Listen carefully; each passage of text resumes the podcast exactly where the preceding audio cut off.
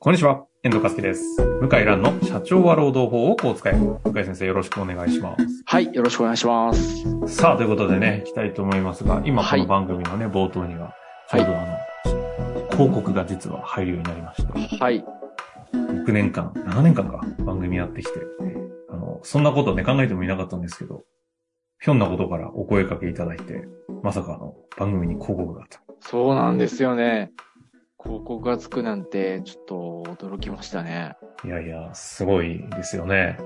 ありがたいことに、はい。あの、キテラさんがね、入れてくだはさっい。てますので、はい。ぜひね、ちょっと応援していただきたいなと。よろしくお願いします。まあそんなこんなでいきたいと思いますが、今日はちょうどやっぱりね、あのタイムリーな話大事だと思いますので、はい。あの MR 会社、外資系の製薬会社ですかね、が、あの営業職に対してじあの事業場外見なし適用を認めずというようは。ない判決が出た、出ないということで、今結構ツイッターとかでも騒がれてると思うので、この件やっていきましょうか。はいいかがでしょうか。はい。そうですね。あの、そもそも事業場外みなしってわからない方あも、ありがたいですね。そこからいたいただいけるるとと。思うので、まあ、要は、あの、外回りの、あの、営業職の人とかが、まあ、典型例なんですけど、はいはい。こう、労働時間がちょっとわかんないな、この人、みたいな、あのー、会社にとってわからないなっていう人の場合は、一定時間を見なすとうん。いうですね、そういう、あの、働き方を選択することができまして、働き方はは違、いうはい働き方って労働時間の管理の仕方で見なす。現状と全く一致してなあと一致してなくても、だいたいこのぐらい働いてるよね、みたいな、まあ、そういう。典型的な業種とかで言うと、どういう人たちがハ典マる型的なのは営営業職ですね。業者。昔から。はい。うんうんあとは在宅勤務の方ですね。なるほど。はい。そう。それ。ダガ、ダガーですかあれこ普通ダーガはー認められるのにということなんですかちょっとこれは、いやじ、あのですね、あの、実は、ほとんど、ほとんどっていうか、一事例除いて、僕の知る限り認められてこなかったんですね。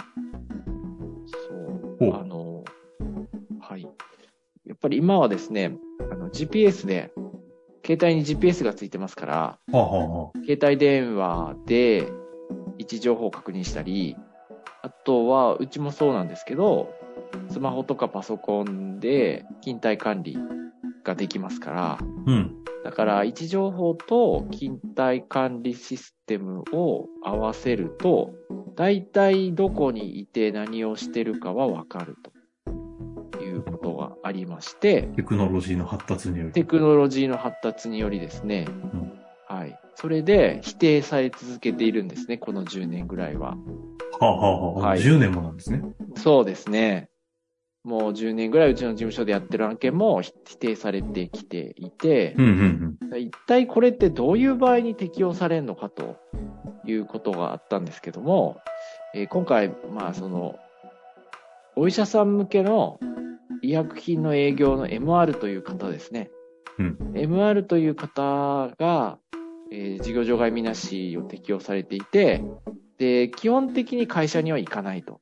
うん。うん。自宅から営業先に直行直帰をして、ああ、はいはい。はい。で、自分で、えっ、と、し修行と就業を打刻して、で、GPS うーシステムうーで、えー会社は、まあ、位置情報を確認すると。なるほど、なるほどで、。で車にも GPS があって、えーといなうんかですそれだけ聞くとすごいなんか管理社会ですね、今。まあ、でも、もう当たり前ですよね、それ。まあ、そうなんですねあ。うん。うん。ということだったんですけど、はいはああの、なんと事業場外みなしの適用を認めてくれまして、裁判所が。い。うん。この一審判決は、それで勝ったんですね、会社が。あ、じゃああれですか、放送回的に言うと、お、認められたぞって感じなんですいね。やいや、結構びっくり。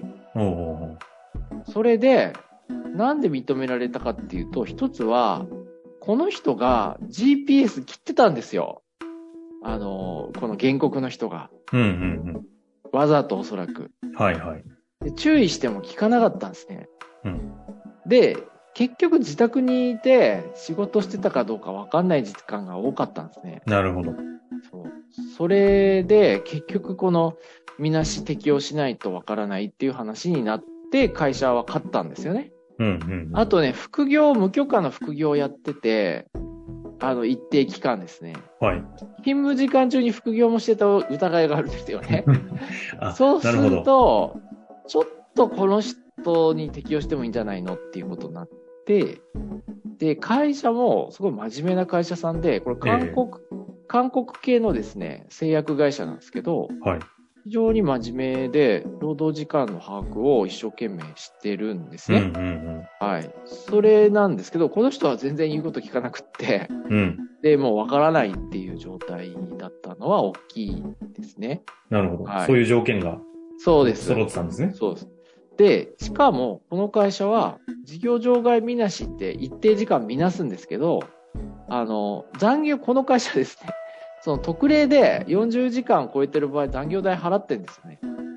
40時間の定額残業代を払ってて、で40時間超えそうな場合は、残業代払ってるんですよ。すっごいちゃんとしてますね。でも、でも、40時間超えるって分かってるってこと自体がおかしいんじゃないかっていう疑問があるんですけど、裁判所は、いやなる、ほどそういう時だけ連絡を取り合って管理がちゃんとできたんだっていう理屈で、会社が勝ったんですね。はいはいはい。で、あ、やっぱりこう真面目にやってる会社さんには適用できるのかなっていうことでニュースレター、あの、11月末に書いたんですけど、うんうんうん。実は今日の朝ですね、ちょっと速報版が出まして、ほこの判決がどうやら取り消されたられ取り消されたらしいと。う。この収録の時点、12月の5日 でですが、そうなんですね。ええで、あの、結局、やっぱり、まあ、外部の営業先から直行直帰としてもですよ、もう今のテクノロジーからしたら管理できると。うん。うん。どこにいるかも含めてね。うんうん。で、いや、だから管理できない、労働時間が把握できないっていうことはないから、事業場外みなしはだ適用できないよっていう判決になったんですよ。はあはあはところがですね、やっぱこの人は怪しすぎるんで、うん あの GPS 切ったり、でね、車もね、あえて乗らないんですよ、この人。あ。おーあの、、電車使うんですよ、電車とバス。 でいや、だって使っていいよっつってんですよ、会社は。はいはいはい。普通使いません便利だから。うんうん。いや、あのね、電車とバスを多用してるんですよ。はあ。なんか、だから、うんちょっと、で、GPS 切って電車とバスと、車にも GPS あって、あの、どこでエンジンかけたか切ったかは最低限わかるんですね。うんうんうん。そそれわかんないんですよ。おかしいです私よ。からしたら何もわかんないですよね。なんもわかんないですよ。で、全で、判決文はどうやらね、はっきり、あの、わかる、速報版ですけど、あの、要は、これは、結局、労働時間がわからないし、時間外労働あったとは認められないと。で残業はしていないっていうふうに判断して、会社勝ったんですよ、結局ね。ああ。は結局、一審と同じで勝ったんですよね。いはいはい。うん。勝ったんだけど、理由が違ってて、事業場外みなしは適用できないと。というそういう結論になったんですね。はだから半分私残念で、まあ半分、まあなるほどなと思いましたね。あ。これ、あの、大前提、は事い。業場外みなしというものは、えっと、どのように運用、もともとされるべきものとして作られ、あー今後どうあるべきという前提で話が進むんあですーいやいや、これですね、実はあの、昭和の何年にできたんかな戦後すぐにできたんだったかな ?40、あの、戦後すぐにできたんで、結構古いんですよ、歴史が。えはい。で、法律になったのはバブルの前ぐらいだったと思うんですけどえ、うん、うん、うん。最初はね、保険の外交員と新聞記者だったんですよ。昭和23年ぐらいの時は。ほうほうほう。要はあの、電話があるぐらいで、公衆電話も怪しいぐらいだったですね、まだね。あこうポケベルもないし、公衆電話もあ。まなあ、い GPS なんてありえない時代ですね。あれ、あの、要するにあの、あの、そういう会社にお願いして電話借りるみたいな、うん、うん。そういう出張先にお願いして、ええそういう時代だったんですね。はいはいはい。だから、まあ本当に全然どこに何言ってるかは検証できない時代だったんですね。うん。うん。なので、まあ長らくこれ使われてきたんですけど、うん、うん。あの、平成になってですね、ポケベルと携帯電話が普及して、で、特にポケベルは昭和のですね、60年代ぐらいからもうできてきたんですね。うちのお父さんはよくポケベルで連絡取ってましたから、ほうほうほピピピピピピってなんですよね。う。今日飯いらないよそう。そしたら公衆電話かけて、あの、電話するみたいな。と。ああ。そういう、あの、なんだろうな。当時はそれしかなかったんですね。あの、ええ文字、文字が出るやつあるあるじゃないですか。遠藤さん知ってますポケベルに文字が出るやつ。知らなあい、今、いやいや、それ、それのイメージしか逆にないです。あ、その前はね、電話番号しか出なかったんですよ。あ、だから逆だ。それを知らないんです。あ、そう。昭和ね、60年ぐらいは電話番号しか出なくて、で、へえ。電話をさせるんですね。はい。電話して、いや、君にこういう電話があったよとか、急遽ここに行ってくれって言って、やっと連絡取れるんですよ。ああ、なるほど。そう。だからどこで何してるかなんて全然昭和の時代わかんない。ああ、なるほどなるほど。 あの、昔、昔っつっても最近までですけど、僕が東京来た時は、コーヒーショップに寝てるおじさんのサラリーマンってめちゃくちゃ多かったんですよ、平日ほう。あ、覚えてないか。いやいや、あの今、コーヒー屋さんの名前が出てこないだけで。いコーヒー屋さんの名前言ったらちょっとまずいかもしれないや、けど。 そうか。多分同じところ連想してますよね。 あのね、はい。ルあの、ルなんとかっていう、ああ、そうそうだ、そうだ。そうそうそあそこはもう寝てるサう。いやラリいーや、マンですね。でい何時までいれるんですよね。煙もぐもぐでね。うん。何してんだろ、このおじさんたちみたいなね。あの、僕らあの、勉強で使うんですよね。ゼミみたいな感じで。税理、あ、じゃあ弁護士はね。 え弁護士は受験生の時。なるほど、なるほど。司試験受験生の時、はいはいはい。ううちは、あの、ゼミみたいなない時ね。うんうん。おじさんがいて寝てんですよ。ずーっと。なんだこれと。今、行くと、今行ってください、ぜひ。あの、銀座とか平日の昼間とか、神保町とか、ちょっとね、いないんです。いなくなった、ああいうおじさん。なんでかっていうと、うん。バレるかあ、GPS。ら。うん。あ、じゃあ、あの、事業、事業外みなしをうまく使ってた連中が、うん。 ル、うん、ルに行ってたんですね。そうですもう言ってるけどね、ほとんど。あそのー言いで、今は、はい。バレちゃうんですよ。あの、常時監視してないけど、怪しいなって思ったら後で見れるから、うんうん。バレちゃうわけですよね。その、ルナンとかにいると、えええなんで3時間もいるんですかとか、2時間何してんですかとか、まあまあメールしてましたぐらい言えるかもしれないけど、毎日毎日いたら、それはもうおかしいですよね。そう。っていうふうにですね、あの、実は、もうバレちゃうんですね。ええ。え、かそうする管理でときちゃ、うこう、管理できちゃうので、えっと、会社としては今は、事業外みなしを、ど、この制度をどうしていきたいんですか会会社側の論理で言うと、会社の側の論理でいくと、やっぱちょっと諦めざるを得ないですね。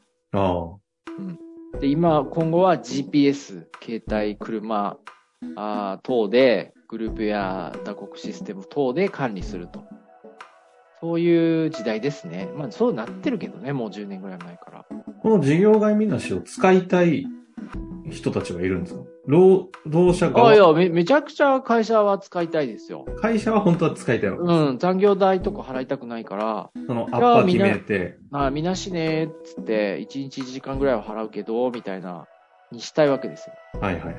うんだけど、もう無理ですね。っていうことですね。はい。でもそうなると、本当にもう、みなしが適用できる仕事がなくなるんですかない。だから在宅勤務ぐらいですかね。あり得るとしたらね。あーでも、それも管理できなくないんですよね。パソコンとか。うん。いや、今、パソコンで何見てるかも見れますからね。うん。ソフトウ ェア、ソフトを入れそれっば。か、そうね、確かに。まあ、ちょっとお金かかるけどえ、え見れるじゃないですか。これもあのね、ちょっと名前言えないけど、あの、新幹線で広告出してる会社なんか、はいはいですねグ。グリーン車によくある。うん。あれなんかもう、もう一発でわかりますからね。なるほど。はい。まあじゃあそうすると結局もう、てか事業外みなしというこの制度そのものが、もう完全に時代的にはもう形骸化して使えなくなっちゃってるっていうのが実態なんですかね。そうですね。もう使えなくなっちゃってますねで、。そこにまさかいけるのかと思ったが、結局、ダメでしたっていう今日は話ですね。僕もね。残念ですけど、ただまあ時代の流れかなっていう気がしますね。えう、ん最後にすごい大事な観点です、はいはいあ残念だっていうのは、やっぱりその、どういう意味なんですか残念っていうのは。残念っていうのは、やっぱりこうグレーなとこいっぱいあるんですよ、外回りの人って。うん。うん、いかに GPS で管理してても、30分1時間サボるぐらいわかんないんですよね、動かないで。はいはだから、やっぱりそういうのも入れるから、みなしとかはやっぱり必要かなと私は思うんですけど。なるほど。そういうことですね。まあ、今回の判決は大きいですね。うん。はい。ちょっととどめを刺されたって感じかなっていう。そのぐらい、あの、MR っていう、ああいうお医者さんとか病院向けの営業の人って自由なんですよ。なるほど。うん、収入も高いしね、もらうえもーん。そうですよね。だそれで否定されたらもう無理だよなっていう感じですね。なるほど。はとい。いうことでね、もう時代をすごい語る今回のはい。。回になったんじゃないかなと そうですね。古い思いま話をしてしまいました。古い話からね、スタートしましたけども、はい。ぜひぜひ、えー行かせていただけたらと思います。はい。まだまだいろんな事件ですかいやあのはいホットなニュース続きますので、次回も楽しみにしていただけたらと思います。あはりがい。とうございました。はい。ありがとうございました。本日の番組はいかがでしたか番組では向井蘭への質問を受け付けておりますウェブ検索で「向井ロームネット」と入力し検索結果に出てくるオフィシャルウェブサイトにアクセスその中のポッドキャストのバナーから質問フォームにご入力くださいたくさんのご応募お待ちしております